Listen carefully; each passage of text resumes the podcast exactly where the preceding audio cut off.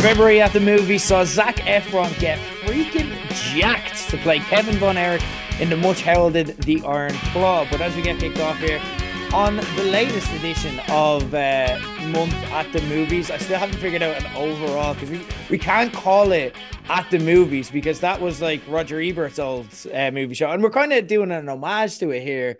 But like, I, we can't call that the movies, but it does change it. It's February at the movies, okay? As we get kicked off here, uh, myself and uh, myself, Jerry Leggett, and Tom Pot of the Pop Cult Pod. Um, how do you say that quickly? Um, Tom, what Hollywood actor would you like to see play a wrestler? And who's the wrestler as well? Look, we're on uh, the old low blows feed. We've a lot of old low blows heads uh, listening, so uh, I'm sure this is something that a lot of people have been thinking about since uh, we saw the Iron Claw. Well, I have picked more than one wrestler. Love I know I'm I don't have just a, an actor in mind. I've got a story in mind. Okay. Okay. Because like we're like we're like in a wrestling movie renaissance. The Rock is making a Ric Flair movie. We just had the Iron Claw. I'm all in on this. So I'm like, what about the rise and fall of ECW? Let's get an extreme cinematic universe going like that because that's what we need. so naturally, Paul Giamatti is playing Paul Heyman because nice. you know uh, not just because he'll remember his name, but also because there's a bit of a similarity there. I don't know who that's more offensive. Probably offensive to Paul Giamatti to say he looks like Paul Heyman, or the other way around. So, yeah. Somehow, um, then we're going to have the genocidal, homicidal maniac Sabu is going to be played by Pedro Pascal. Oh, love mm. it. Hmm. We're going to have the Dudley Boyz. Paul Walter Hauser is going to play Bubba. Brian Tyree Henry is going to be Devon. yes. You, it's coming together. This is where it goes a little bit like, hmm, I don't know. I picked some of them for very specific reasons. Okay. okay? Jason Momoa is going to play Rob Van Dam. I guess he's got the long hair. It's probably a real compliment to have Jason Momoa play him because Jason Momoa is probably more ripped than Rob Van Dam ever was. If I'd he's not available, if he's not available, just get Jean Claude Van Damme because you only get a chance to make that happen once, you know. That's fair. That's fair. I'd say Rob Van Gla- Rob RVD would be very happy with the Jason Momoa cast. Yeah, it's a bit of a, yeah, yeah. bit of a glow up, all right. Yeah, yeah, Here's someone who would also probably be, and I'm assuming this person would win an Oscar soon, um, so he might not want to do it. And I'm basing this entirely on the fact that they both have very prominent cheekbones. Uh, Cillian Murphy as Sandman. Of and, course. Uh, of course, we're all thinking it. Yeah, yeah, it's, it's on everyone's lips. Who's going to be this Sandman character? You know, I'm assuming he likes it. I, am assuming Cillian Murphy likes the points. You know, focus. Yeah, go for it. Uh, and then I panicked and put Jon Hamm as Tommy Dreamer. So there, should have should have started with those and built up to the better picks. But here we are. You know, that's it ran out of steam like ECW, I suppose. the extreme cinematic universe. I'm in. Sign me up. This would be fantastic. Um, I you're way more creative than I was. I just went for things that would amuse me, um, and just be funny and actually make the actors really uncomfortable. I also had a role for Cillian Murphy, um, not as out there maybe as the Sandman, uh, but I want to see him act like Santino Marella and like just like have to do wow. things like yeah yeah exactly and, and, just have to kind of walk around and be silly um because again he's just such a talented serious actor that it would amuse me to see him acting the arse. And in the opposite way Barry Keoghan's having a moment. I went very Irish with these picks. Barry Keoghan's having a moment now and he's kind of having a moment as like even you've got Saltburn, obviously, um, but you have like obviously his his award season kind of glow ups that he's been doing on the red carpet and stuff like that. And he's kind of established himself as a quirky personality. So I'd find it really funny if in the middle of this he had to play Lance Storm and just dial it way down and just like again, like barely has a pulse. there's nothing to work with, but Barry Keoghan still has to be Barry Keoghan. These would amuse me. That's the kind of thing uh, that I enjoy, guys we have a really packed show for you today. We have a lot to discuss. The Iron Claw is on the agenda. Madame Web, I'm going to give you a spoiler. Uh, I don't know about you, Tom, because we don't discuss it. Probably not going to discuss Madame Web in the movie of the month category, although who knows, maybe you can throw a curveball there, but we are going to discuss it. Uh, and we're going to be discussing our Oscar predictions as well as we're in that. But let's get right into it, Tom. Uh, let's get started with our movie of the month. Let's play some music.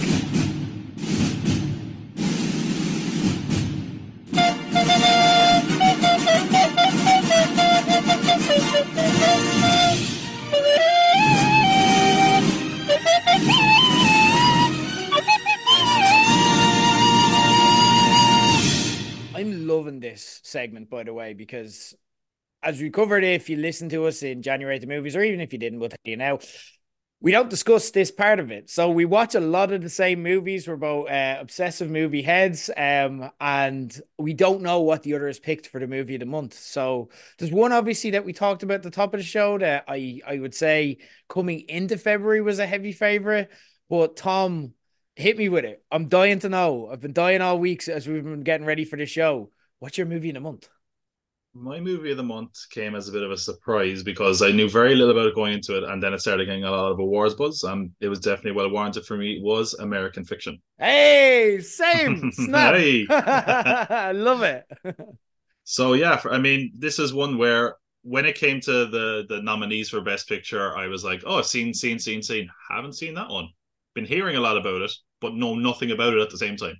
And that's like the best way to experience one of these movies. Mm. And yeah, was not expecting it to be as comedic as it was, uh, which was so amazing. Uh, it was like not just funny though; it had like it felt like it had a lot to say. It was very incisive. Yeah. Um, about kind of you know uh, the role of uh, of African Americans in media and literature, and I thought that was really interesting, and how sometimes uh, the idea of this character, um, you know, having to kind of sell out his race to succeed is just really really interesting, and it becomes you know, an absurdist comedy where he pushes it further and further out to the point where he's able to name his book after a swear word, which we won't, we'll keep it nice and clean for the moment, even though I'm definitely going to drop it later on.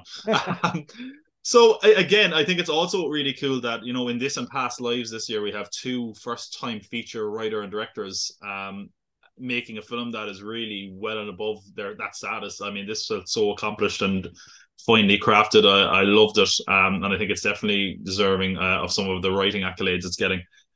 I also just think like Jeffrey Wright is such an amazing actor in like everything you see him, but it always feels like people don't necessarily know what to do with him. Like it's like um he can do comedy, he can do drama. What do we do with him?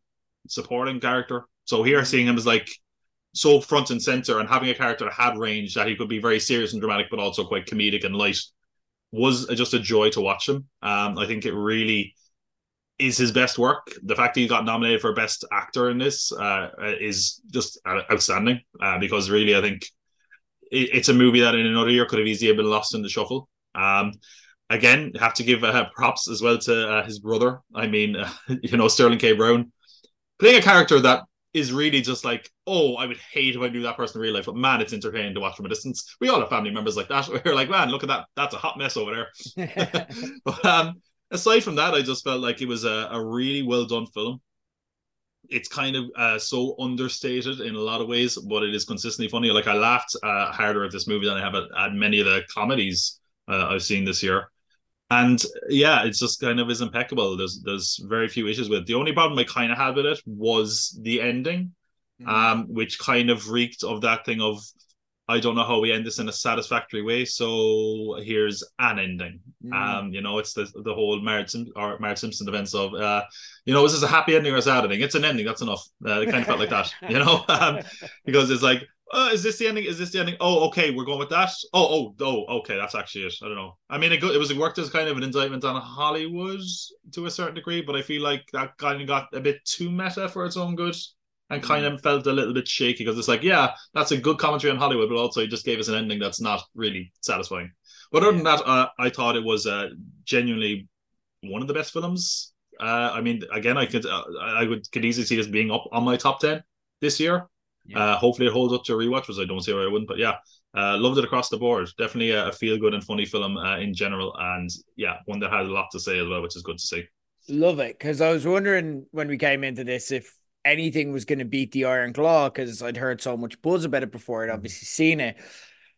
And this is my movie of the month as well. Um, I came to this, and I'm going to be honest, like I was in a rare state when I go into the cinema of not being in the mood to go into the cinema. I, I look, this is why I do this show. This is why I have page 180 because I'm a cinema obsessive. It is my happy place, it is my peaceful place. Even if I'm watching, and we're going to discuss bad movies, um, I enjoy talking about it and I enjoy seeing them. So it was very strange of me to kind of go because I booked the ticket and I knew I wanted to see it, but I, I'd had a weekend away and I was coming home and it was stressful just trying to travel back into Dublin and then travel back out to the cinema. And I just came in, I'm like, oh, I don't want to see this, but I, am I'm, I'm gonna because I kind of have to. It's for, for the Oscars and I booked the ticket. And I sat there for the two hours with a smile on my face it just perked me right up in what was a stressful night. And for me, there will and may be better movies, and maybe there, maybe there already has been made this year. But I don't think of the movies that I love in terms of are they the best movie? You know, when you know when you have a movie that's your favorite movie, you don't care if it's number one on the IMDb 500. You don't care about that because you love it and it connects with you on that level because you just enjoyed it and had such a good time watching it. I'm not going to say anything crazy like this is my new favorite movie or anything like that, but for pure enjoyment purposes and pure surprise and uh, like you said, not knowing much about it and then going in and just being blown away this. I may not see a movie that I appreciated more than American Fiction this year. It is brilliant and it's going very, very under the radar over here. I don't know yeah. many other people who've seen it. If you haven't seen it, guys, um, it's based on a 2001 uh, novel Erasure by Percival Everett. It's made by Cord Jefferson, who, like Tom said, uh, was making his directorial debut. Um, and it's kind of like the, the story essentially, as Tom kind of said, was about the expectation of black artists to talk about black culture and how they can't be accepted unless they're actually telling black stories. Uh, and they're very kind of crude and obvious in in doing that and that's kind of what is part of its charm. And it kind of connected with me on a level because i say this about irish stories so often how many irish movies do you see are about Irishness. Even if they're not, they kind of are. And the ones that aren't are like, you know, they're they're kind of small releases or they get kind of like even if you think of the, An Cailín Ciúin, you know, for me, one of the best movies that we had um a couple of years ago. Um phenomenal movie, one of the best movies of the year, and just got looked over in the Oscars because it wasn't about. Uh, it did get a Best International Film nomination, but like it, it wasn't about um Irishness. And then you had the Banshees of Inisherin, where you have a bunch of actors hamming it up and being oh tiddly eye, diddly eye, diddly eye, and acting in a way that international audiences like to receive Irishness and that gets nominated for best picture instead when it's for me by far a, an inferior movie. And i don't like that. And i'm very happy to see movies like you are not my mother rise because of that because it's like why can't we just tell normal good stories that aren't about irishness? And that's kind of what this film is about except with black people and their experience and kind of black artists. And jeffrey wright in the film is a, a struggling writer. He's had success in the past. He's known. He's lecturing in college, but he's kind of unfulfilled and kind of the high expectations that he had based off his talent at the start of his career just aren't playing out. Um, and he's just frustrated and he's trying to uh, you know be a sci-fi novelist. Like again you have uh, there, there's a scene in the movie um where he goes into a bookstore and he's he's saying oh this is a sci-fi fantasy book. It should belong in that aisle. And you have it in black culture. You know what I mean? And it's like it's not a black story. It's nothing to do with being black, but he is black. Um, and I know sometimes, and and and I'm going to be honest here, and again, this is something that I feel a lot of people feel but can't say. I get quite fatigued at times. Uh, every uh, like around this time of year, where we have to watch one really heavy, depressing movie about racism, and that isn't to say that racism shouldn't be made a like a topic for movies, but a lot of them are the same time, and it's like, isn't it awful? Isn't it awful? It's horrible. Um, and they can be quite draining to watch over and over again. This tackled racism in such, and not racism, but just like racial biases and societal pressures of people to conform to stereotypes and so on. It tackled it in such a it was nice to watch a movie that was likable and fun that still tackled the issue head on, you know? And it's like, again, I like these stories. I just want to see people get creative. It's like we talked about World War II stories in in our January the movies and how the zone of interest and and uh, One Life tackled it in very different, unique ways. Like One Life dared to be optimistic, Zone of Interest dared to have Auschwitz right there, but look in the other direction, you know? And I liked stories being told in different ways and fresh ways, and that's what this does. It's phenomenal. And I loved the impact that it had on the audience of the screening that I was in. Yeah. Because I, I don't know if this is the same with you. A lot of the jokes people weren't sure for the first like half an hour. The jokes were hilarious, but people weren't sure if it was hmm. okay to laugh in a predominantly white audience. I, I was going to say the same thing. Uh, yeah. Because like, you walk, a lot of people, I'm guessing, were at the same experience as me, where they sat down and they didn't really know what they were getting to see. And you hear a movie like called American Fiction, and you're like, "What is this about?" Mm. And it was that kind of thing where I was like, "Is everyone else laughing as well?" Okay, we're okay, okay, we're okay. And then by like, like, yeah, like a half hour in, everyone was like, "Okay."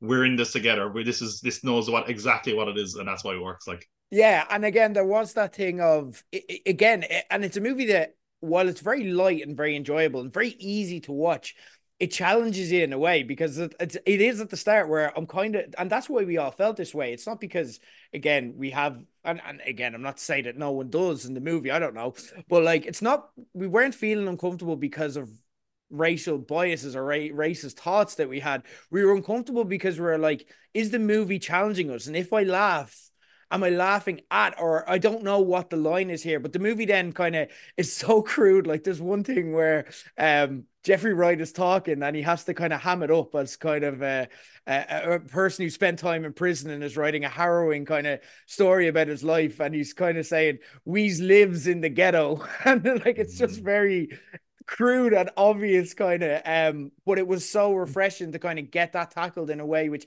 hit home. And i haven't seen racism tackled in such a refreshing way or or racial biases because it's not necessarily fully about racism although a lot of the car- the people in the movie um just kind of want to push black artists over to one side. So there is an element of it in there but i haven't seen the topic of race tackled in such a refreshing way since get out um, and I'm like, okay, this is new, this is fresh, this is interesting, this is a, a new way of telling this story. Um, loved seeing Jeffrey Wright get his moment. I thought he was phenomenal in this. Again, very similar to what you said. He is in so off. He is so often a character actor, but he's such a fucking yeah. good character actor that we want to see. And I think for me, it was Westworld that I saw him in that I'm like, oh man, he's a leading man. He is, he's got it. Um, and it's great to see him do it, but in a way we're not used to seeing from Jeffrey Wright. It's great to see him like, oh no, he's fucking hilarious when he wants to be, because you get a tone for that if you ever see him in interviews. That's that's kind of his style. He is actually really charming and endearing. What I loved about this though was how it could hit the high notes here, um, without ever taking away the fun tone like it kind of catapults you by setting you up with humor to connect to the characters and then just hitting you with a gut punch with one or in one or two lines. Um, but again, never letting you sit in the misery that a lot of uh, movies about race do. It's not about that. It's about just acknowledging it. It's not about kind of torturing the audience into kind of feeling how horrible this is. Yeah, like I think I think definitely this is like this is an example of like when people are saying there's tonal whiplash in a movie. This is an example of how you balance it really well. Yeah. Like there's a, a, classic example of this is there's a scene where someone has died and they're emptying ashes into the the sea. As you do, and straight away someone's like, "You can't be emptying ashes into the sea," and he's like, "Get the fuck out of here!" like, there you go. Like again, sad moments. Oh, that's actually that was pretty funny, and again, kind of a really human moment there that you would yes. be like, "Oh yeah, can you empty ashes into the ocean? I don't know. How, there, do you need permits for that? I never thought of that before yeah. But it's it's also like so much more than just a, a, funny comedy but it is very very funny. Like if you look at some of the lines uh, my favorite line in here was white people think they want the truth but they don't. They just want to feel absolved. Amazing. And it's just like that kind of like and it is based on a novel but you feel that kind of novel level of writing without it ever seeming hammed or unnatural. Um I want to give a shout out as well. You call it Sterling K. Brown. I also want to call out Myra Lucretia Taylor. Um, they were the character actors were brilliant in this. Everyone absolutely nailed it, but they, them in particular. Um, I do. I, I agree what you say about the meta ending. It was like it almost tried to be too clever. I feel like I haven't read the book, but I feel like it probably would have worked better in the book because I yeah. saw what they were going for. But again, I it didn't hamper anything from me. It was just like okay, the movie's being silly now, but it's allowed to be silly, so I- am okay with that. Um, American Fiction, what a movie! Again, going very under the radar, guys. Treat yourself. If you want a good movie on a Saturday night, they'll make you think without ever making you feel like you're thinking. Um, it's brilliant. It, it kind of ticks a lot of boxes. So, um, excellent, excellent stuff let's switch up and talk about some of the other movies you've seen and let's go to the complete opposite end because we need to talk about Madame Web. oh, do we though? Do we really? Yes, do we really though? I mm. want to. I'm dying for this. This is why I do this show and look forward to doing the show with you to make fun of awful Gosh. movies. Um, Let's talk about Madame Web. What was, what was your thoughts? It, it, was not a good movie. It is not the movie of the month. It may, in fact, be the worst movie of the year. yeah, I mean, like I when I I, I have to sometimes give you know hard truths or or or bad news to people in, in work and jobs and things, and you know I'm going to go with the sandwich approach: positive, negative, positive. Okay, that's what I do now. And be be rest assured, it's a shit sandwich. This this sandwich approach. It's the good. Okay, and this isn't not even really good. Dakota Johnson I thought she was funny in this. I don't think she was meant to be funny. She was really, really awkward, and her character was really unlikable. But I, I, I thought she was very watchable. There was one scene I liked where she tried to climb a wall like Spider Man, and then realized that's not how this works. So uh, that's that's good. Um, then we get to the shit. Uh, this could be this could take a while. Um, so yes, this is another example of of Sony trying to make a Spider Man movie without Spider Man, um, which you can probably see the innate problem there. Spider-Man movie, no Spider-Man. So that's kind of right away we're left with a movie, and this isn't even really a movie either. So I don't know what this is meant to be. Um, actually, I have Spider-Man behind me here. I'm just going to take that down. That's totally irrelevant here. Um, but this is um just a baffling decision in their continued quest to try and do something that Marvel will leave them kind of get away with. Like they own the rights to Spider-Man, but they're trying not to upset the apple cart. And I've seen people say this is like a naughty superhero movie or a 90s superhero movie. And that's honestly just such a slap in the face because some of those movies are decent. This is like bafflingly bad. It kind of reminds me more of like when you know they used to do it a lot more when like a superhero movie comes out and they make a prequel comic book. And it's like I don't understand why people would read that because it mm. sets up things that never really become apparent in the movie. It's totally irrelevant generally unexciting and really ignorable. Uh, and that sums up this film. Um, because it's like this whole movie, Madame Web, I guess I should explain it because uh, oh, no, people must know who Madame Web is. We all read a Spider-Man comic. And We're like, oh, Madame Web. Oh, I hope they make a movie about that blind old woman who can tell the time or tell the future or whatever. Like ridiculous. But basically, uh, Dakota Johnson, something happens to her where um, she's basically able to see into the future somewhat. And there's this character um, oh god, I have to I have to say the line that's not in the movie where uh, she thinks this man was in the jungle or sorry in the Amazon studying spiders with her mother before she died. Uh, which you know what I, I wish they put that in the movie because that would have been at least somewhat entertaining.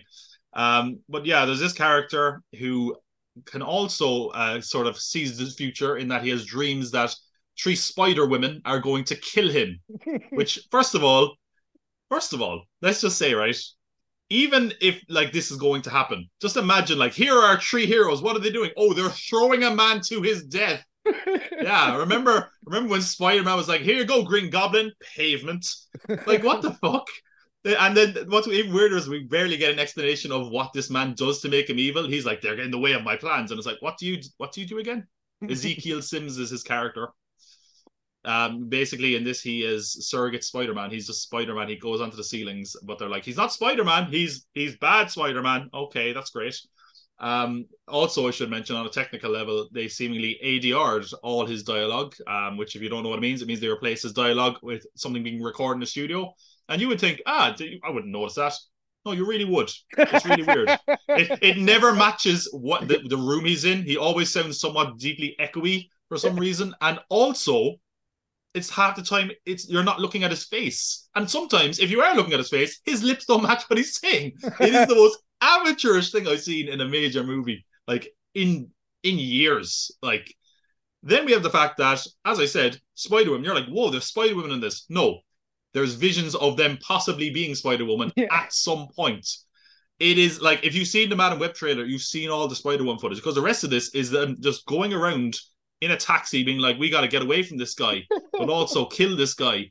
Um, yeah. But why were the they story. in the taxi? Why were they in the taxi? Like, uh, that, that, that, there's too much. That don't don't look back. Don't look back. We can't explain everything that's wrong with this movie because we will genuinely be here for days.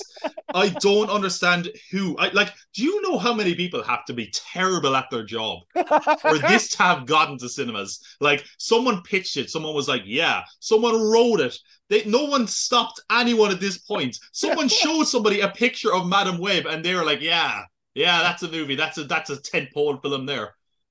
The, the, it's, it tells you a lot that the marketing is basically hinged on look how hot this cast are. Yeah. Um, because the rest of the movie, that's the only like thing you're like, wow, they are really beautiful people. That's the only thing you'll ever take away from this movie.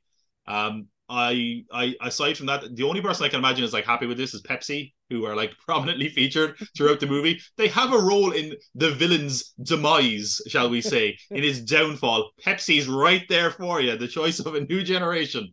Like what? It, I like it's it's baffling. And then what's even funnier is you're like, oh, this is nothing like Madame Web. And then I guess they had to be like, oh yeah, because the comic nerds will complain. So they haphazardly be like, oh, doesn't she look a bit more like Madame Web from the comics now? And you're like, yeah, but that's not a good thing because there's a reason no one has tried to make a Madame Web movie. uh I'm it's again, I don't like we've got another two of these Sony Spider-Man knockoff movies coming this year. Venom 3 and Kraven the Hunter this is the one that made the least sense. It still makes the least sense now that we've seen the movie. And I, I am just gonna I'm just gonna before I, I freak out and just start crying after having reflected on this movie, um, I do want to say they really awkwardly try to connect it to Spider-Man because yeah. apparently they they basically have said that Spider-Man culturally appropriated a tribe in the Amazon to become Spider-Man. Isn't that amazing? Didn't you love that? Hey, Spider-Man learns about this tribe in the Amazon. He's like, I can do that really odd choice. They also put his Uncle Ben in here. And you might say, oh, that's a spoiler. You know what? Don't watch this movie. This is the best way you can experience this movie. Not because I'm an amazing film reviewer, but because this is short and concise. They put Uncle Ben in this, and they have the balls to like be like, oh, oh, do you know who that is? Oh, that's Uncle Ben. Where they're like, they're like, oh, do you know he's gonna love being an uncle because it's all fun and no responsibility. Hey, that's like that's like the line you deliver to Spider-Man. Horrendous. Like whoever wrote this script should have just I don't even know what they should have taken away from them. Maybe they should just be thrown in a cage somewhere and just left there. But they also even like they also make a really crude nod to him being shot. Like they're driving in an ambulance and they're driving to Queens, like the most ham-fisted thing. And someone there's like a shooting. They're like, "Oh, there's a shooting," and someone goes, "Why? You've never been shot at in Queens?" Oh, yeah, say that's Uncle Ben. Uncle Ben, you've never been shot. That'll change. Great. thanks, thanks for that. Thanks for reminding us that, that Peter Parker's fucking uncle is going to get murdered. Um, and yeah, that's. I, am going to. I just. I'm going to move on. I just want to say. Okay. I want to make a plea because I'm sure you have a great listenership in this country. I know you've said in the past you love their politics. You said that off mic to me. I want to make a plea to North Korea. Okay. Last time Sony got too big for their boots. you guys hacked Sony Pictures and eventually they put Spider-Man back in the hands of Marvel. Now look, horrible dictatorship, authoritarian regime, human rights violations up the wazoo. We'll forgive that. Just do something. Get involved. stop them. Be a good guy. You can stop this. I don't want to see Aunt May spy movie that they were going to make. I don't want to see, you know, J. Jonah Jameson the college years I don't want to sound like J. Jonah Jameson either when I say I want pictures of Spider Man. I want Spider Man in my Spider Man movie. Imagine. I don't want fucking uh, Hypno Hustler, a disco guy that can hypnotize people with a guitar. Guess what? One of those movies is actually apparently going to happen. I'm not joking. And yeah, you know what? Hack them and do whatever you have to do. We won't ask any questions. We'll forgive you, whatever you do. Just get Spider Man away from Sony before they take every minor character and put it up on the big screen. It feels like they're punishing us. Like they're like, you have to endure this or we're not going to make another animated Spider Verse movie. Oh, do you like Spider Man at the MCU? Well, you better go see Kraven the Hunter. Ridiculous. Nonsense. Oh, yeah, sorry. I forgot. I meant to have a sandwich approach. Positive. I like Adam Scott. Yeah, I do. Like Adam Scott's pretty yeah, good. He's yeah, in this movie. Yeah, yeah. Okay. So um yeah, that's a oh I'm just. Uh, I'm I, am just imagining on the poster, like I, I, I, one quote that I took from that is trying to imagine the poster where it says "totally irrelevant and really ignorable." the Guardian says "total waste of time." And and do you know what though? I okay, so I've slightly different opinion of this movie. I'm not going to say it's good. It was god awful, God, but I don't mind bad movies. And I was actually pissed off at Morbius, not because I expected it to be a good movie, but because I went in for the shit show and it was rudely just boring. The one thing about this is it's not. It will inspire rants like the epic rant we just had And it just like there's times where I don't mind. I like being in a bad movie where at the end of it I just fucking laugh. I'm literally laughing at the movie. What was the movie that a couple of years ago? Sam from Game of Thrones was in it. It was about the moon falling. Was it just moon oh, falling? Moon, I think it was called it was called Moonfall. Yeah, Moonfall. Yeah, yeah, yeah. literally, like what I say it did. It's called the bus that couldn't slow down. And it was like, quick, run over here. The moon will protect us. I love those moments where I just laugh out loud at how ridiculous these people are saying it. And again, like you say, movies are hard to make. There's so much involved, and like people have to work so hard to get to a level where they're making a movie for Sony in the Spider-Man universe that it's actually spectacular when something fails this badly. There are so many questions here. Like, what in Dakota Johnson's back catalog made me think she was this sassy girlo that they needed to pull off Cassie? This, apart from her not giving a single fuck in any interviews that she's doing about this movie, how did they look at like the moment that Sydney Sweeney is having, where she is almost universally accepted as the most beautiful woman in the world right now, okay? And think she needs to be a quiet, nerdy girl who wears a lot of jumpers. And uh, that, like, the complete antithesis of Sydney Sweeney. Why is young Uncle Ben Adam Scott's Marvel role. Like this is Matt Smith and Morbi- Morbius levels of waste uh, of wastefulness, where it's like you could give him his own franchise. This is the guy from Severance. He could be the next Ant Man style kind of comic lead hero. Um, and again, like I know it's it's Sony, not Marvel, but at the same time, like once you're kind of casting one, you're kind of it's tough to get say, you can't you can't blame you for being confused by that because there's rumors going around the cast thought they were in the MCU as well. Yeah, they just heard you want to do a Marvel movie. I have heard that. That's hilarious. Why did they not just cut and reshoot any of Ezekiel Sims? lines.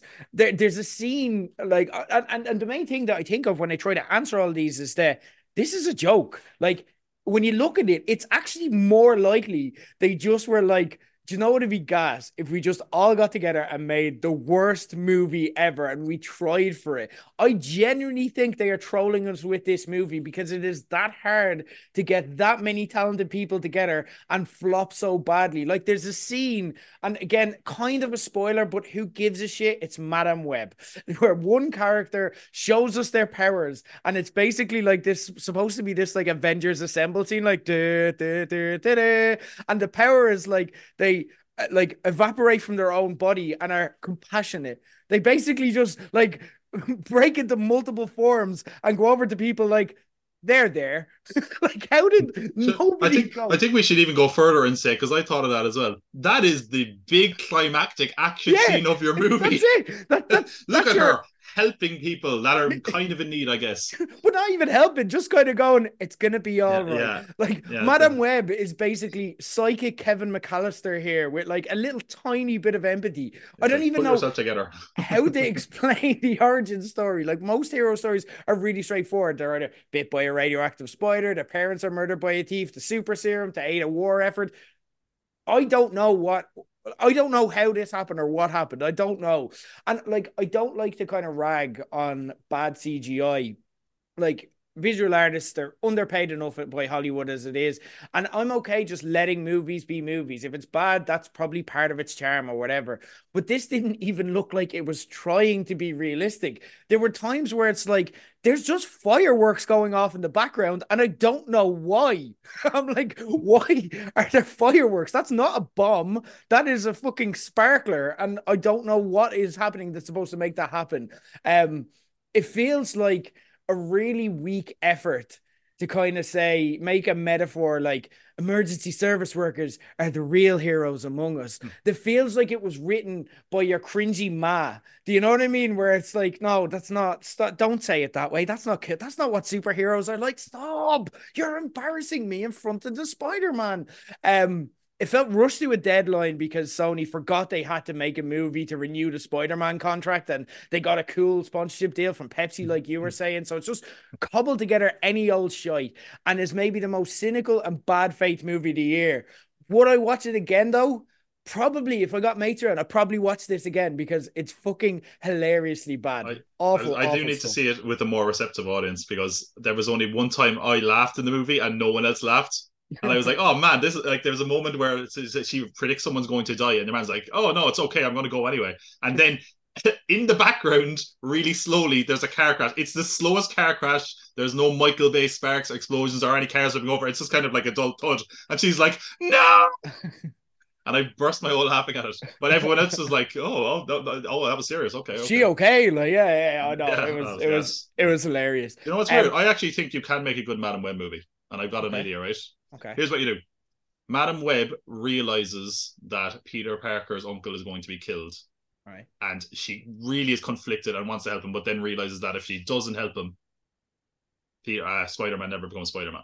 Right. So, like, there is something you could do, but this is like, I don't even know what they didn't even try here. Yeah. It's just really weird. I don't know. Yeah, anyway, move, let's spend less time with Madame Web. yeah, let's talk about something equally as fun to watch in the cinema: The Iron Claw. the feel-good movie of February. Yeah, well, like half of it is really feel good. and that's the thing. Uh, it, it's like, look, um, this is a movie that again got a lot of hype coming into. We're all looking forward to. Obviously, we're wrestling fans, and, and a lot of people listening are as well. So it's a really, really strong movie. It's a emotional roller coaster, obviously.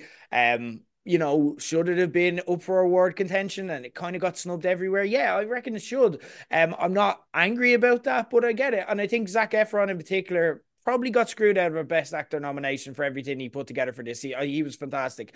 I loved Jeremy Allen White being in this. I loved just seeing the guy from The Bear uh, as a pro wrestler that we all know, Kerry Von Erich. I'd love to see him fleshed out a little bit more, if I'm being honest. Mike Von Erich probably felt more developed, and that's someone even wrestling fans don't know that much about.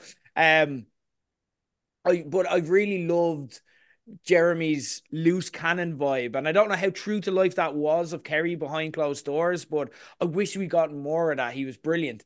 Um, what I loved about this was like the highs and the lows. People are kind of talking about this like it's so bleak, it's so sad. And I'm like, do you know what though? Like Sean Durkin, the director, sets an almost kind of daydream memory scene of 1980s Texas wrestling where the future and the potential seem limitless. And what I loved about this was, especially in the first hour, it kind of unabashedly invites viewers to kind of fall in love with wrestling if they're not already. Like I loved a lot of the presentation around it. It flows like like kind of the the time it took to take us into the TV presentation of how it looks versus how it feels to be a fan there the mid match kind of graphics and sound and everything was excellent. Like at one stage, you had the commentary fading out as Kevin recovers, and all we hear is the Sportatorium kind of cheering him on as the world comes back when he recovers. Like, and that kind of build up and the hype. I loved like the fun Easter eggs they had, like Harley Race, the Freebirds, without ever really feeling like a lot of these things. I don't know if you saw the TV show Heels,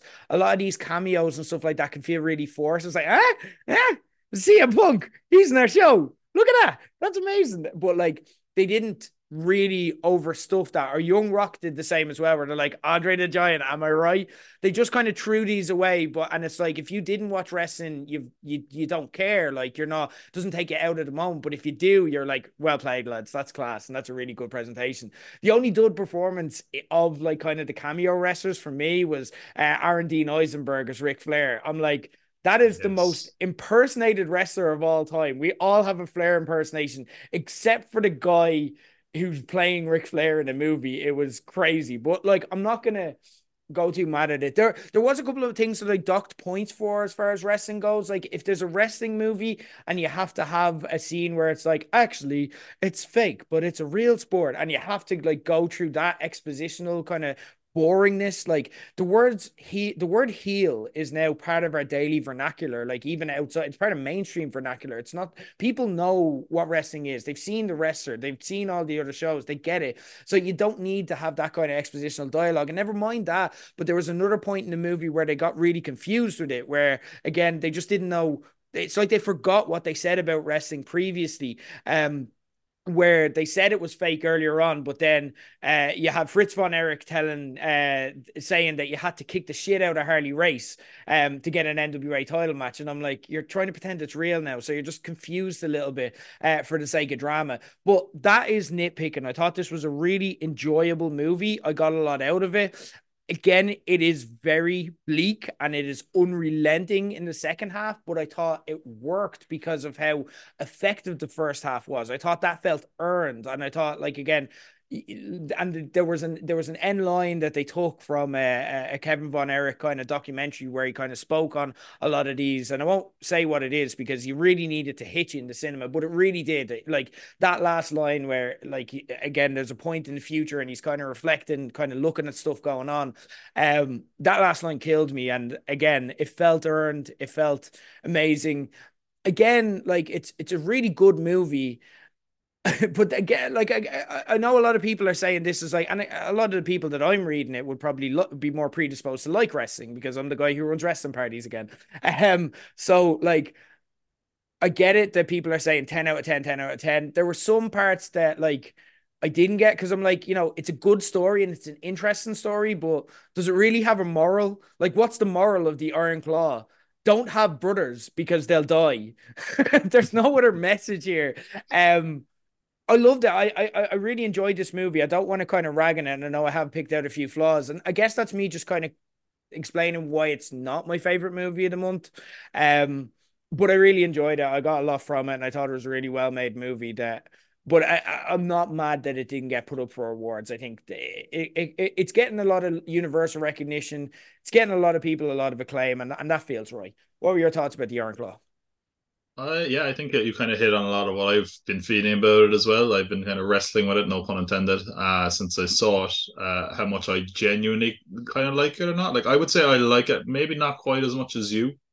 Um, and again, I've also been confused because, like, you know, seeing people who are wrestlers and who are into wrestling being like, amazing film and this is the best film ever. And I'm like, is it though? I mean, I kind of feel like again, you probably are predisposed. It kind of feels like you know when like episodes of a TV show are like set in Ireland, and you're like, "Way!" and then even it yeah. doesn't matter if they're like, "Oh, wait a minute," they just spent like an hour calling us drunks. Um, you know, it, it kind of felt like that a little bit. Where for me, there's like a lot to like about it, and I think it's great that there is more wrestling stories on the big screen because I think it's something that kind of lends itself uh, to cinema. But I don't know. There was things I really liked about. It. There was things I kind of disliked about it, and um, I think it's interesting as well because I only talked to one person who hasn't, uh, or sorry, isn't a wrestling fan that didn't know the story before they saw the movie, mm. and they really liked it. So I think that's kind of interesting because I I think everyone else I know is like aware of the story, and anyone that's mentioned it to me, I'm like, do you know the story? I'm like, don't look it up um, before you go to see it. Uh, I think the cast was great. Um, Jeremy Allen White was uh, uh, excellent. I think Zac Efron was really good in you know uh, as in the role of um, Kevin. It's like he naturally is a very and if you ever see him interview, he's a very stoic person. He doesn't really emote a lot, and I think he would be kind of numb based on what he's gone through. And I think that's a tricky role, but I think it showed a lot of maturity uh, and complexity of him as a performer. Yeah. Uh, Holt McCallany uh, as Fritz was outstanding. Yes. I, I I will say I think knowing enough about the character uh, or the person, I guess, it sounds like he got off a little bit easy. I think he's kind of a bit more of a stern, like coach character in this, whereas in in real life you hear stories of him, you're like, wow, he was just a fucking monster. Yeah. Um. So possibly that could be taken against it. Um. I did think the wrestling looked really good on screen, and yeah, the presentation of it, uh, really good. There was clearly a lot of respect for the the craft and the and for old school wrestling, especially. Um, I thought the relationship between the brothers was really good, and I think that's why the first half of the film worked really, really well for me. I mean, they did leave a brother out entirely, but that's another point. Um, I I thought there was one excellent scene, especially the montage. You know, I, I mean, God, I know montages can be cheesy, but they like, have a montage of them like rising through the ranks uh, to Tom Sawyer. That's just amazing. Like the whole movie is worth it just for that alone. Um, and I liked the the immediate ending. Uh, again, you had you touched on the line of dialogue there that we won't say. Um, that's kind of a paraphrase from um, it was either Dark Side of the Ring or the the mini thirty for thirty they did on yeah. on Kevin Von Erich and the Von Erichs. Uh, that was a really powerful ending, I thought. Uh, but I did feel like the second half definitely kind of lost a bit of momentum. I think the pacing it kind of just became relentless, uh, relentless misery uh, to the point that it didn't almost feel like you had a chance to absorb what was happening um, it, the sense of time kind of felt like it evaporated towards the end as well. If and I think that's why a movie like this honestly could have been possibly better done as a TV show. I don't know, yeah. um, but at the same point, I do think it was really good. There's a lot I liked about it. I didn't necessarily think the romance works all that well. Um, and yeah, I mean, one of my notes as well is, is I just said Ric Flair, Jesus. I mean, I'm no, I'm not shocked that they announced a Ric Flair movie recently because someone obviously saw that and was like, absolutely not. No, that's not happening. We need an actual depiction of Ric Flair. Um, but yeah, it was a bit long, overstuffed, but in general, I think it was really good. It's definitely worth a watch. And if you don't know much about uh, the story of the Von Erichs, I think that's probably the best way to go into this. Um, but uh, as a, a, depiction of their story, I think it's about as good as you possibly could do, uh, yeah. really, without it being uh, an even bigger mess. So yeah, no, um, and I'm a fan of uh, the director Martha Marcy May Marlene is one of my favorite films of the last decade and a bit. Um, so I'm delighted to see him kind of get a, a, big chance with a film like this. So yeah, Sean Durkin did a great job, uh, and yeah, definitely check out the Iron Claw. I would say. Yeah, it, it it is worth checking out, especially if you're into it. But I do agree that when you know what happened, like if you don't know what happens, I can see that being a totally different experience because it's like yeah. fucking hell. and it's yeah. like, when yeah. You, and when you know what happens, it almost becomes like a checklist. You're like, oh, yeah, that and that and that. Oh, yeah. And then, you know. you literally, yeah, yeah. And you're kind of, yeah, you are a bit immune to it. Yeah, that's very true. Um, I want to touch on a couple of things just before we get to our Oscar predictions really quickly. I want to talk about One Love, the Bob Marley mm. story, um, which is one that I feel really felt like it should have worked and had everything in its favor. Um, but I got a really icky feeling watching this movie when I heard that it was produced by his son and the family were very heavily involved. And there's a lot of that these days where, you know, you either have the person themselves producing their own documentary or you have that. And I, I get why they would and I get why it works that way. Um but I feel what you end up getting is kind of a sanitized version where it's more an ad for this person than anything else. And I feel like that's kind of what it was.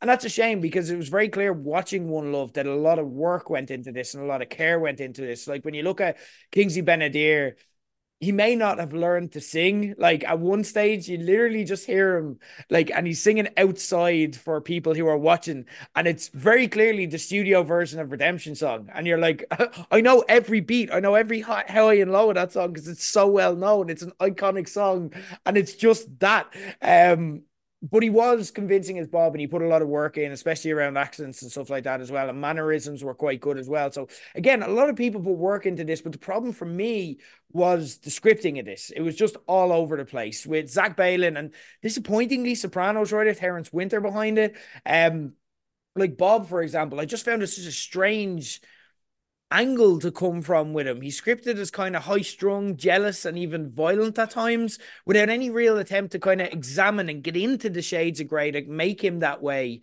And it's like, this is a love letter to Bob Marley on one hand, but also you're showing a lot of his worst characteristics. I don't actually know, I didn't know a lot of those things. Like, I didn't know he was a womanizer who had kind of a, a second woman on the scene, and they kind of just threw that in there. And I'm like, mm. that might change how I feel about Bob Marley, which is strange because on one hand, you have the family endorsed ad for the guy that just is full of his tunes in a really crude way. Like at one stage, they they're they're playing music like in the studio, and jamming comes on.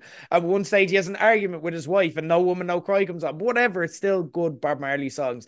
Um, and a lot of that is just that's kind of the problem with the movie. It's just all over the place a bit. Early on, we see Bob being shot, which is kind of a well known story, but there's no real backstory as to why Jamaica's in political turmoil. I don't even know what Bob Marley's stance is on the whatever the issues were. I just know he was against the bad things. I'm like, I don't know. I just think I think he's a hero. Uh, and again, like, don't get me wrong, it's not an awful movie for me scene by scene, it's interesting. You know what I mean? I'm interested in every scene, but when you try and weave it together, it's narratively just all over the place. And it's a biopic, I get that. And it's about a real person and it's about a genius. And geniuses, especially, aren't clean cut people. You know, they're not. They're not distinctly good or distinctly bad. There is a shades of grey element there. They're complex. People are messy. They're complex. They're grey. Um, but it also doesn't mean you should just kind of show us random scenes from their life and hope that it all just hits as one big presentation because that's what this felt like. It just felt like several long music videos. And there are individual components that work, even if the pieces don't exactly fit together. And it at the end of the day, it I love Bob Marley. I've been listening to him ever since watching this movie, and it is a couple of hours of listening to absolute banger after banger after banger. So as movie experiences that don't work go, you could do a lot worse than this. It's not awful. It's just disappointing and average for me. Um, but what were your own thoughts on on One Love? Yeah, I mean, when it comes to music biopics in general, I'm often very nebulous. I mean, I don't know how that genre ever survived after Walk Hard, the Dewey Cox story, where it was like, oh yeah, everyone is like this. and uh, you know, it's interesting you're bringing up the whole kind of involvement of families and stuff because like next year we have Michael Jackson's movie, and I think like his his son is playing him, and the whole estate is involved. And if there's ever was if there was ever an example of a, a person who needs a shades of grey element, like yeah. Um, and the only person I know that's ever been like involved in their biopic that was like, yeah, show it all was Elton John, and that was like no no surprise. That was one of my favorites of all of them. Mm. Um, I I'm always very trepidatious talking about Bob Marley because someone once was like, I, I, I said innocently as like an eight year old, I'm a Bob Marley fan, and they said name three Bob Marley songs, and I totally froze. so as long as you don't ask me three Bob Marley songs, I'll be good. But aside from that, um, I knew nothing about Bob Marley, the man, really, or his life, uh, aside from his death, uh, and that was about it. And you know, I'd be lying if I said I kind of felt like I got to know more about yeah. the man. I kind of got to know more about his surroundings a yeah. little bit. You saw more. You, you, got to see more. I saw, uh, yeah, happening. I'm like, yeah, that's certainly more of Bob Marley than I've ever seen before. Um, but um, like, yeah, I, I agree with what you said in that. I I thought scenes were interesting. I liked, uh, weirdly enough, I can't believe because normally I hate this thing a movie of like the background of the origin scene. Like I found the scenes about his father very interesting, mm, and yeah. his his time back uh, in, in Jamaica very interesting. I've also just like found the time frame of it so odd. Yes, agreed. Like, where they started and where they ended it, like they kind of build up as if like he's going to do a concert that's going to unite Jamaica, and then the movie's like, and here's how it actually happened, and you're like, well, that could have been the big triumphant moment. um, but okay. uh, it also did find it very weird, like you said, that they because I, I know people have been said, oh, they've whitewashed the film, and I was like, I don't know enough about Bob Marley to know if they did whitewash it or not. Mm. And then it's like, oh, clearly he was dabbling with women all over the shop, and they, they like you barely know it. Like if you looked away from the screen for like two seconds, you probably wouldn't realize that because it's literally just like, hey, the camera's lingering on that woman for two seconds. Yeah. I wonder if something's happening there. Um, Kingsley Ben-Adir was decent. Um, again, I I think he's an excellent actor, and I think he definitely looked the part. I think the writing of Bob Marley kind of let him down. Um, Bob Marley from even like barely knowing Bob Marley, even from the footage they show over the end credits, he's a, clearly a very charismatic individual. I don't think they always got that across mm. in this. Uh, sometimes he definitely feels like in over his head or very. I don't actually. I want to point out another thing that really, that really like made me laugh in this movie, and it's a, a. I don't know what the name of the, the trope is. I'm sure it's on TV tropes. I'm going to call it tighty whiteys, and it is the fact that they always have these characters in movies that are uh, you know about a, a black experience uh, or an artist and it's always like they're the Rastafarian will say something very insightful and you know clever. And then you have these record executives be like well bob you gotta you gotta put on the concert bob you know? Yes yes like like yes. like one person literally says it sometimes i don't get it we gotta sell albums or or what oh, the, my favorite one was he goes there's on about violence and then bob marley says something very prophetic or whatever. And then one of them guys goes um you don't understand. His guitar is his gun. And I was oh. like, oh Jesus. Oh. How can you oh. write that and be happy with it? Like, yeah. oh God. People don't yeah. speak like that. Yeah. Um, I did think as well that Lashana Lynch was great. Mm. Uh, I thought she was really good in this uh, as Rita Marley. Uh, but aside from that, I mean, yeah, the songs were good. It it, it felt like very, you know, like uh, sometimes biopics have the thing where they like link the, the what's happening in the movie to the songs, and sometimes it'll be really bad, like you know, like sometimes, like for example, if it did, this didn't happen in Rocket Man, but if someone would be like, "You really got to get out there and Rocket Man, say that again," you know, we don't have that, thankfully. it's just kind of feels really random because yeah. it's just the recording of the album Exodus mostly, um, and that's why I found the, the time span very different. I also think they didn't really do a good job of making his death make sense, mm. um, and I know his death kind of doesn't necessarily make sense anyway. Like, but I know it was mostly due to his Rastafarian beliefs. The movie is just kind of like yeah, whatever. He could have got a cut off his toe that he had cancer and he'd probably be grand. And they're just like, Bob Marley's kind of like, it'll be fine. He's grand. and I'm like, you're not going to give any justification for this, but no, yeah. apparently not. Yeah, uh, I don't know. It, it, it was yeah, it was kind of paint by numbers. It's a pleasant enough watch. Uh, I I feel like again, there's some musicians that just they like we have to give them the biopic treatment at some point and this is what we get. And we probably won't get another Bob Marley movie for decades now. And this doesn't really feel like it is the complete story. Yeah. It just feels kind of by the numbers, uh, and that's a shame. And, and I and I do feel there were so many, and like you said, there was so like everything they referred to in the credits. I'm like, that's a better movie. That's a better movie. Yeah. That's a better movie. And I'm just like, what the hell? What was this movie? Yeah, and I agree. I feel and and yeah, I again it was fine. It was grand, but I feel like there's a great movie in here, and that's really frustrating to watch too. So, um, speaking of potentially great movies that could be disastrous, let's talk about Fantastic Four uh, because we got the casting and the release date uh, throughout the course of uh, February. We'll just touch on it real quick anyway. July 25th, 2025. You've got Pedro Pascal playing Reed Richards. You've got Vanessa Kirby playing Sue Storm. Uh, you've got Joseph Quinn playing the Human Torch. Um, you've got Ebon Moss Bachrach playing uh, Ben Grimm. Uh, you've got Javier Bardem is rumored to play the main villain Galactus, and you've got Daniel Craig also rumored for a Doctor Doom cameo. It's directed by Matt Shakman, uh, who directed in WandaVision, uh, the one good episode of season seven of Game of Thrones, uh, and Always Sunny. So there's a lot of great things that I like there. And it's written by uh, Josh Friedman, who uh, wrote Avatar Way of Water and War of the Worlds, and Jeff Kaplan. Um, so far it's been teased that it's going to be set in the early 60s based off the artwork that's been released. You have Ben Grimm reading Life magazine with Lyndon Johnson. What are your thoughts on on all of this? How's this settling with you? Is this something you're looking forward to? Obviously, the MCU has had a torturous time with a couple of big wins in there, but like narratively, people are ready to shit on the MCU. Is this something that's likely to bring it back to life, or how are you feeling about this? The MCU kind of has one ace up their sleeve, and I think it's Fantastic Four. Like the mm. X Men is going to help them a lot, but there has been good X Men movies. There's never been a great Fantastic Four movie. Yeah. So this is their chance to say, like, if they get this wrong, they'll just have to kind of hang their head in shame because everyone's always been like, oh, but if Marvel got a hold of them, and now they have a hold of them, so this is kind of what they have to nail. And I think the cast has done pretty well. And I think I like I kind of have the same opinion as a lot of the internet. It seems like generally speaking, Vanessa Kirby, everyone's like perfect. Yeah. Uh, Ebon Moss-Bachrach, I totally butchered his name there. That's okay. yeah, perfect. Like, I mean, I, I just I'm going to be picturing him shouting cousin regardless until I see him in the uh, in the CGI suit or whatever, you know. But um, the it comes down to Joseph Quinn and it comes down to Pedro Pascal, and I would say my only concern with Pedro Pascal isn't his performance or his look. I mean, I'd rather look, I'd rather see you know, Reed Richards with a beard than Pedro Pascal without a beard, if that makes sense. Yeah, I don't know why. I just feel I would just feel somehow uncomfortable if he doesn't have a beard. I just i have gotten used to that look. Yeah. Um, he is a little bit old for Reed Richards, but I think he is.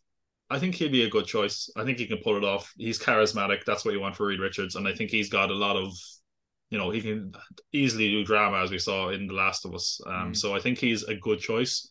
Joseph Quinn is one I don't understand. People, people are basically like he's the guy in Stranger Things, as if one role defines an actor. Yeah. Um, and and then there's also the other side of the internet, which is like, oh, Johnny Storm used to be a hot himbo. Now he looks like this, and I'm like, ah. Uh, I don't know. This Joseph Quinn seems kind of normal. I mean, like, Jesus, if yeah. Joseph Quinn isn't isn't good looking enough for people, like, I don't know what that says about the rest of us. But um, you know, I I mean, look, I, I've only seen him in Stranger Things as well. So he seems to be a decent enough actor. He's in the new Gladiator movie, so if Ridley Scott sees something in him, I'm guessing he's a decent enough actor. Give the kid a chance. You know, I say the kid, he's probably like older than me. oh, he's he's he's slightly younger than me. That's okay. He's a kid, nice. that young boy. Um, yeah, no, I think it's a good cast. Again, possibly a few question marks over Reed uh, and uh, Johnny for me, but in general, I think this this could totally work, and I think it does. I really hope that they actually are going 60s with this initially at least. And it I feel like at this point, the way they tease it in the artwork, people are expecting it to be, and they'll almost be disappointed if it's not. Uh, yeah. But I think that w- this is definitely a shot in the arm that the MCU needs right now. And I think this is exactly what what could be that turns the MCU around a little bit. Yeah. So fingers crossed it is.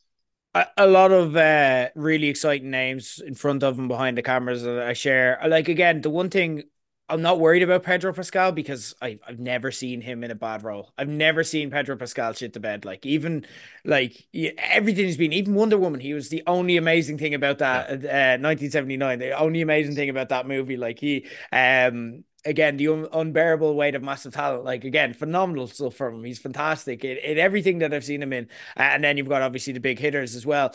Um, I'm very okay with the 60 setting. And I'd be very okay with this if this was just a totally adjacent big time storyline to the MCU timeline. I do imagine they'll weave it in, but I'd be very okay if they just stayed in the 60s, did their own thing. This is what old school superheroes in the MCU are like, uh, and these are the adventures. I think we learned from Guardians of the Galaxy 3, one of the MCU's recent wins, that Marvel movies can still really work in the way that made us fall in love with Marvel movies to begin with. If they stop thinking about the big picture, the multiverse, how it's all going to play together into a big Avengers movie. And look, again, I'm sure this will play into something and whatever, that's fine. But save that for the post post credit scene just focus on being fun. Focus on being giving us a fun time at the movies, and that's all you have to do, and then we're happy. Um, so far so good with this, but again, you have to take any MCU news these days with a touch of trepidation because there is a, a feeling. And again, I think only Deadpool being incredible can right the ship. Um, but there is just a that nervousness that we have with it because it has been a mediocre few years. Um, let's talk before we wrap up about some Oscar predictions. Uh, obviously on March 10th, we won't speak before then. We kind of had a rant about the things that got snubbed and everything last month, uh, or the discourse. So we're going to stick strictly to predictions. Um, so Tom, if you want to kind of rattle off with whatever way you want to take this, what are you kind of expecting for Oscar night? I, I have my predictions for the big six, but I also have a bit of a proposition. I thought of this after watching Madame Web, right? Okay. I that was a terrible film. So I'm thinking like, what if there was a way that I could not watch this film? so I want to make a bet. Whoever right. gets more predictions correct is able to get the other person to watch a bad movie and skip out on it themselves. Oh, okay. So I don't okay. know, uh, Kraven the Hunter you know, could skip out on that. God knows what else is coming down the pipeline. I could just say, sure, you can review that one. I'm just going to sit in silence. All right. Okay. Okay. I would love if this backfired and like Kraven the Hunter was actually the I, best movie oh, of all time. but now yeah. you're committed and you can't see it because that's been yeah. I take it back. Okay. oh, no, no, no. Let's let's do it. I'm all good this. Yeah, in. let's do it. let's go. Let's put on our big boy pants. All right. Okay. So I have got uh, some fairly I would say I have some boring nomination yeah. choices here. I think that I think it's going to be a pretty predictable Oscars. Um, I think we're looking at an Oppenheimer not sweep, but I think it's going to get a lot of the major awards. Um, it's up for a lot of stuff. I think it's winning Best Picture. I think Nolan is going to get it. Um, I think it's just kind of feels like it's his moment when you look at the other people in that category. It's like you know, they're not going to give it to Scorsese for Killers of the Flower Moon. Um, he's already got an Oscar for for Best Director before, so it's like, who else are you going to give it to? Yorgos. I don't think people like uh, Poor Things enough for that. As much as I love it, mm. it's just a little bit too weird. They're never going to give it to Justine Triet and Jonathan Glazer's Zone of Interest. I think it's just a little bit odd yeah. uh, for what they're looking for. So I think Oppenheimer is the clear winner there. Uh, best actor, I mean, it looks like it's you know, it looks like Cillian Murphy's name is on it already. Really, um, uh, I feel bad because I think in a lesser year, Paul Giamatti, uh, and I think it would be yeah. a deserving win. Uh, but I don't think anyone else stands chance. Certainly, I hope Bradley Cooper doesn't win. If Bradley Cooper wins, I'm done. I'm done. I'm done with everything. I just, I'd be furious. Uh, best actress. This is the one that I'm conflicted on the most um, because I'd love if Emma Stone won it, but I think that they, you know, they've given Emma Stone Oscars in the past. It's like, ah, uh, it's tough. I, I looking at the other nominees, I think it only comes down between her and Lily Gladstone, and I think it's going to be Lily Gladstone. Um, because I think they want to give something to Killers of the Flower Moon, and she gave a good performance, and I think Emma Stone has kind of been, you know, has had her moments a few times. Supporting actor, God, it would be great if uh, it would be great if Gosling won, wouldn't it? Or Mark Ruffalo. I would say best supporting actor is a banger of a category this year. It's, it's really tough. Yeah. But I do think that like they want to I think they want to give the nod to Robert Downey Jr for yeah. uh, you know giving a role that we're like, oh yeah, he's not just Iron Man. So I think it's going to be him, and I think best supporting actress is going to go to Da'Vine Joy Randolph. I think the, the, the best supporting actress category is pretty weak, to be honest, and I think it's just going to go to her because of that. Um, America Ferrera is there because she gave good monologue in Barbie, um, and Jodie Foster is there for that film that doesn't exist. Uh, didn't see the color purple, uh, Danielle Brooks, maybe she's good in it. Emily Blunt is just there because they were like, uh, everything Oppenheimer. Yeah. She was fine in it, like, but you know, uh, I mean, feel basically like they're going like, hey, well done, Christopher Nolan, you did a semi-competent female character for a change. Um, so yeah, I'm going to say it's Da'Vine Joy Randolph, but yeah, it seems like it's pretty much going to be very Oppenheimer heavy in my mind uh, in the top six. I agree. Um, I found a massive flaw in uh, your your your bet plan, and I love the bet. Oh Um, but I have uh, it's not going to work because we've got the same top six. I, I will change it for the sake of a bet. I need identical. my taste. I will change it. I will change my taste. Just just because we keep this bet going. Okay, I'm going to change it to Emma Stone then.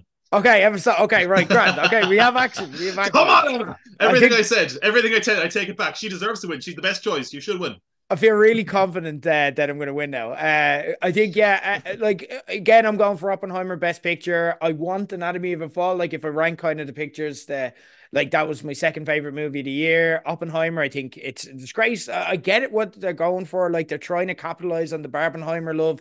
Christopher Nolan, kind of again, uh, you know, they they want to celebrate the success of cinema, but they don't want to give Barbie the credit and Oppenheimer was released on the same day and was almost as successful in a way. So I, I get what they're going for there. Um, but Anatomy of a Fall for me uh, was it, like the best movie on the, on this list. American Fiction actually ran me close. I think if I had more time to sit with it, I may actually just say, uh, yeah, I. But I don't think it's going to win. Um, Maestro just should not be there. Um, Jonathan Glazer, I'd love to see win Best Director just because of how different and ballsy um the zone of interest was, and I thought he nailed it. And we kind of discussed that last month. If you want to kind of check that out, um, I would actually love to see Jeffrey Wright win Best Actor. Um, for but uh, again, I agree. Cillian Murphy, it's his to lose. Um, Lily Gladstone, it's her year as far as Best Actress goes. I'd actually like to see Carey Mulligan. Um, I thought she was incredible in Maestro. I'd love to see her uh, get it done. I don't think she's going to. I don't think that has a single chance of happening. It would be really funny though because Bradley Cooper was so like he's not going to win that. But imagine like his co-star won it. That'd be fucking hilarious. I, you get to see Bradley Cooper. Rant in the chamber for Bradley Cooper. Like I, got, I, I, literally I ranted on this on another podcast for about five minutes about how much Bradley Cooper's Oscar campaign has pissed me off. So don't, don't but it'd be so funny just sitting there and watching him actually have to be pissed off at his co-star winning and his you, movie winning. Did you see the video him of him sitting winning. with Bernstein's family? He's sitting with the Leonard Bernstein's like kids and he's like they're like, "Do you miss him?" And he's like, "Yeah, I miss him." And he starts like crying, and he's like, "They're like, you never met the, the man." it's like, it's like, what's wrong with you? You're so fake and cringe. It's stop, so stop! Cringe. For the love of it's God, so cringe. Ugh. But I really like. Actually, I, I, I really want uh, Carey Mulligan to win now. But no, it's really glad Son's here. Robert Downey Jr. Yeah, all award ceremonies up to this have told us it's his year. I would fucking love it. And it would bring back so much faith in the Oscars if Ryan Gosling managed to pull this out of the bag. It'd be phenomenal. Uh, but I don't think it's going to happen. And Da'Vine Joy Randolph, you know, I know when we were talking about the holdovers last month, I wasn't crazy about her performance. As, uh, no, as crazy as everyone else is. It's a really good performance, indisputably. Um, but she is the best of this bunch. Um, as for a couple others, I just want to talk through best original screenplay. Um, I'd like to see Past Lives win. Um, I think that is the pick of the bunch, but I'm very okay. I think it's it's going to be the holdovers. And I'm very okay with the holdovers getting some love as well. Um, best adapted screenplay, I would again Barbie. I really want to see Barbie get some like proper love here. Um, I think they're going to be relegated to getting the likes of best song. Um, although it could cancel each other out in the voting because mm. there's two songs nominated. Um, but Oppen- Oppenheimer's going to win this. Um, best animated feature. I think I'm, I'm very okay with Hayao Miyazaki getting uh, recognition here and, and the Boy the Heron. Um, I think that's what's going to happen for me of the five. Even though it's probably the least cool and it has a troubling backstory, and I don't think it's going to win. Across the Spider Verse was the best of these movies, and if we are awarding the best, that should be it for me. And best international feature, um, I actually didn't call out. Uh, we didn't get a chance to discuss. I love Society of the Snow. It is phenomenal. Check it out. It's on Netflix. It's a remake of the movie Alive. Um, that a lot of people of my generation will just remember as the movie where they all eat each other. Um, but it is fantastic. It's so graphic. It's so intense. It's so visceral, um, but it's also told with love as well. Um, really, really good story. I, I'd be very okay with that winning, but the zone of interest for me was a better movie. Uh, I think it's going to win, and I wanted to win as well. So there are Oscar picks. Uh, check it out. Anyway, I, am staying up. I'm booking the day off work the next day. I love a good Oscar ceremony. Like, not that I love it because it's very often not entertaining or it enrages me, but I love following along the discourse, and I really hope there's something wild. Like, I hope Will they let Will Smith back and he slaps someone again. And it's like, how does the same shit happen twice? Um, or something crazy. Anyway, that's and we're due something crazy. Like to be fair, every couple of years the Oscars do something wild. So fingers crossed this is this is the year um that's all the time we have this month on february at the movies but before we go uh, big march in the cinema uh tom what's the movie you're most looking forward to Man, it's tough. It feels like March is like the start of blockbuster season already when you look at what's coming out. Like we have the new Ghostbusters, the new uh, Godzilla versus Kong. But for me, it's the one that's coming out the soonest. It's coming out on Friday, Dune chapter two. I think that's what everyone is thinking, right? Yeah, yeah, hundred percent. Same for me. Uh, yeah, look, that is the movie. Um, it could be the cinematic event of the year, in, which feels like it's peaking so early, but uh, like all accounts are pointing to this being good, and I'm looking forward to it. I can't wait. Um, on top of that, I want to pick something else apart from Dune. Um, so I'm going to go for Love Lies Bleeding.